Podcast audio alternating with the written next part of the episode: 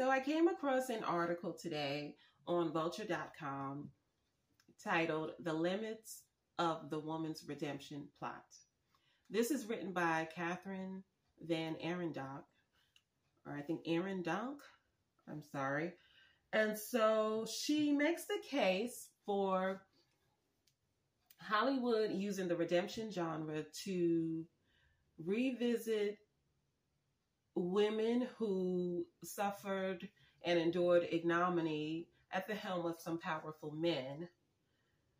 But Hollywood fails to redeem them, subsequently re victimizing them for the sake of entertainment. So, in the article, she talks about empathy tourism. And she says that to say that we so that lately it's a growing trend where we are revisiting a moment in our history where women were humiliated and suffered astronomical consequences for mistakes they have made while men picked up and carried on as usual.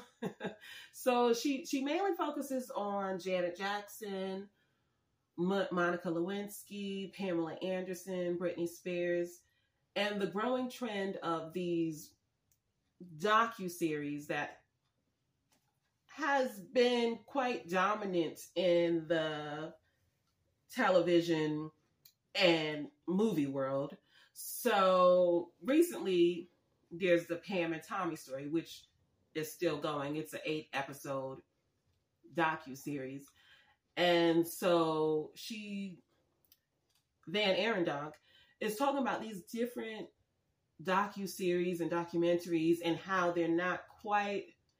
They're basically falling short of telling the story, but also redeeming the victim. I think with empathy tourism, it is a it is in response to the Me Too movement and how it has forced the influential people in Hollywood to be more cautious in the way that they tell stories and real life stories that center around real life women. But when the objective is to get viewers to empathize with the protagonist, it can sometimes jeopardize the authenticity of the story because the search for empathy would drive the direction of the story and therefore reshifting the narrative at every point whenever it moves away from the viewer empathizing with the protagonist. So with these redemption arcs, I, I think that is where the problem lies, where where I, I guess with the producers and the writers, they're they're wanting to form their alliance with the women so to not be criticized negatively for how the character was portrayed, but as a result, it's not being honest to the entire story. Because when you focus on one specific character and you're too concerned with how that character is portrayed in the overall story, then how can you give an honest portrayal of what took place.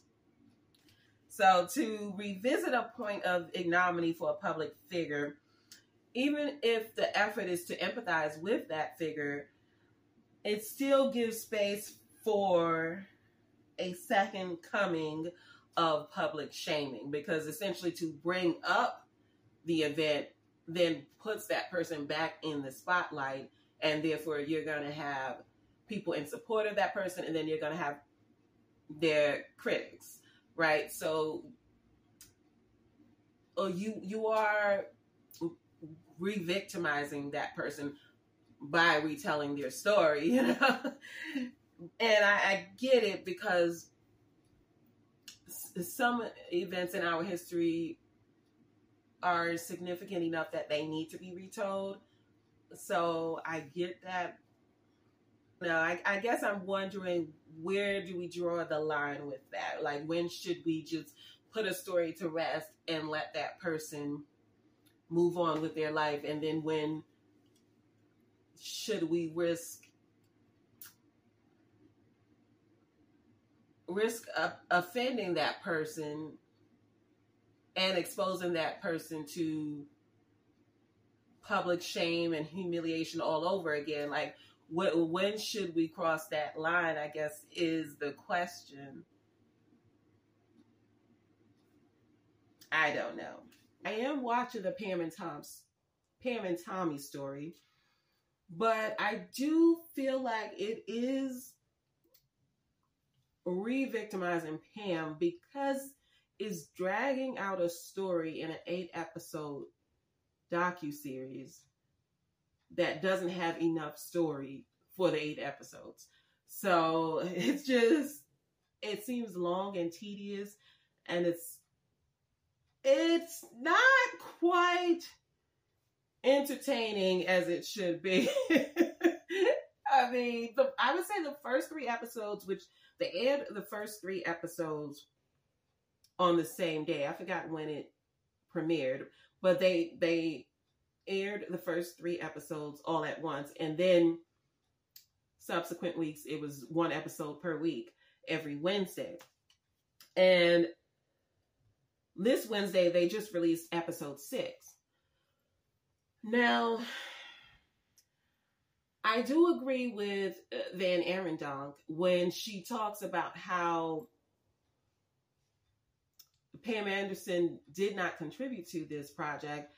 And for that reason, it kind of shows in ways that it's lacking because it, it tries too hard to honor Pam so that at the end of it, the viewer is left sympathetic and rooting for her essentially. But at the same time, it makes her look so wholesome and so innocent that it almost makes her look childlike, like like she's incapable of defending herself because they're trying way too hard to make her look better than everybody else. And everybody else is coming across like villains in this. It's, that's what I'm left with whenever I look at this series. Now, the Janet Jackson series, um, that documentary, I did not see, but Kathryn Van Arendonk, she does say she calls it underwhelming. And she says that because Janet Jackson is a part of, she was a part of that project, so she feels like maybe her personal bias kind of hindered what could have become of that documentary. I really don't have much to say about that since I haven't seen it. So, but it sounds like everyone else who did see it did love it. Although I'm not sure if Janet Jackson's intentions was to focus on the Super Bowl incident. So I, I know she did bring it up. I hear she did bring it up, but I don't know if that was the overall objective of that documentary. So it sounds like Kathryn is judging her for, I guess, its reflection on that moment, but it doesn't, I'm not sure if that was what Janet's goal was for the documentary to focus on that incident. And then as far as Britney Spears, I will say I did see the documentary and it did fall short of telling the whole story. I think it focuses too much on the conservatorship and it doesn't tell you a lot of what led to the conservatorship. So, as someone who just read the headlines and really didn't pay attention to the stories leading up to the conservatorship, I think if it would have given more of the backstory of that that would have made it more meaningful. And it sounds like even Britney Spears was left disappointed and dissatisfied with the outcome of that documentary. And it doesn't sound like Britney had anything to do with the documentary, but again, just as someone who was kind of just browsing through the story, not really paying close attention, I was just left looking at it like, okay, so you have a pop star who doesn't have access to her money and has a father who has an abnormal obsession with his daughter. And she's basically like a locked princess. She's locked in her mansion, mind you, but she's a locked princess, is what I got from the documentary.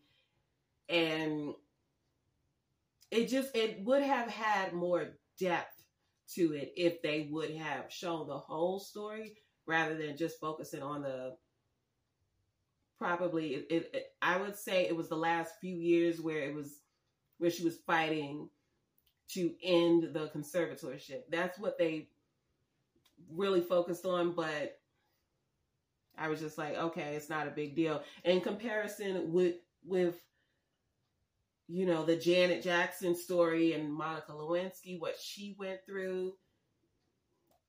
To me, the Britney Spears situation didn't seem all that bad of a situation. but that that's because in my opinion they didn't do a good enough job to tell the story. So these these docu series and these documentaries that are exploiting these victims, they are feeling sh- they are falling short on telling the the part of the story that matters. I mean, I understand you're not going to tell the whole story because we, we get it. It takes time. But you should focus on the facts that led to the disgrace, obviously. You know, you, you, you should focus on what got them to that point. I mean, that's my opinion. So, as for empathy tourism, it is akin to tragedy porn in the sense that we are watching a public figure at a low point in their career and life for the sake of viewing them and passing judgment on them. So it, it's interesting the argument she makes in her article. I didn't view this as a trend, but I guess it is a trend because we are seeing more and more of these docu series pop up, especially especially in the last two to three years. And I do think that when the the subject is not contributing or makes it clear that they do not want the project to go forward, I, I do think we we should respect that and probably leave it for a later time because it does seem like it loses its authenticity when the subject is not involved in the project because you're, you're not getting that perspective. Yeah, I, I, it kind of reminds me of we don't use this term anymore, but I remember in the 90s, I want to say, and probably even earlier than that, they used to, in the publishing world, they used to release unauthorized biographies. And I really liked those because they would be a lot juicier than the biographies that were written by the subject. You know, like it would be the unauthorized biography of Julia Roberts or Jack Nicholson, or you know, it would be some some uh, controversial figure or maybe not controversial, but basically once you saw that unauthorized title, you knew it, it, was going to have the stuff in there that they probably wouldn't green light. So you knew it was going to be salacious. And those bios used to be more interesting than the ones that the public figures would write themselves, you know? And so this does have a ring of that to it. It, it, it is similar to that in the sense that the well, I, I believe with Monica Lewinsky, she did participate in that docu series, but as far as the Pam and Tommy, she did not participate, and she made it clear she does not support it, and she also seems to. I believe she deleted or she may have archived or somewhat her social media right before the promo of Pam and Tommy started to really vamp up in around February. She she released a, a, social media post. I forget which platform, and she basically said this is going to be her last post. So I take it she knew it was about to. she was about to be flooded with you know questions, and then she was going to be a trending topic. So she made sure to get out of there before it even took place. But I, I do think when they're not interested in participating, maybe producers should respect that. But it, it is Hollywood. When have they ever respected boundaries, right? but I just found that wording em- empathy tourism interesting. And I guess because we now they're they're using recent history, so it's not far enough away that people like pe- people from my generation and on they're still alive and remember these these instances in history but there are the younger generations who are not that familiar with it so i get the reason for wanting to revisit those moments in pop culture but i don't know if it's leading to empathy but that's what she is calling it. That is Kathryn uh, Van Arendonk. She calls it empathy tourism. But I thought the article was pretty interesting. I would give it a read if you have the time. And that does it for me. I'm going to get out of here. So thank you for listening. Thank you for watching. Catch you next time.